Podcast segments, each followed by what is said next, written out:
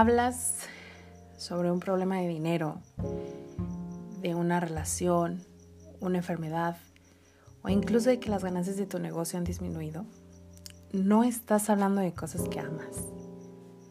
Cuando hablas de una mala noticia o de una persona o situación que te molestó, no estás hablando de lo que amas. Hablar del mal día que has tenido, de haber llegado tarde a una cita, de haber estado estacionado en el tráfico por horas o simplemente de haber perdido el autobús, es hablar de cosas que no amas.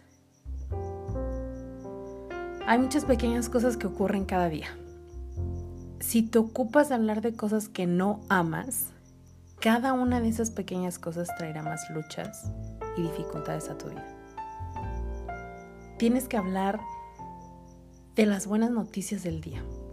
Habla de la cita que salió bien, habla de cómo te gusta llegar a tiempo, habla de lo bueno que es tener buena salud, habla de las ganancias que quieres lograr en tu negocio, habla de las situaciones que tuviste en el día y que salieron bien. Tienes que hablar de lo que amas para que lo que amas venga a ti.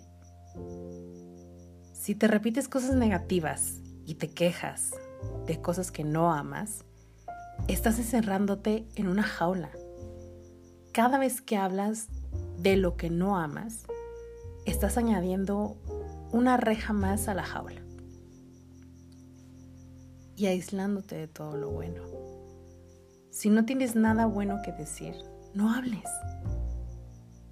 Habla siempre de lo bueno cosas buenas llegarán.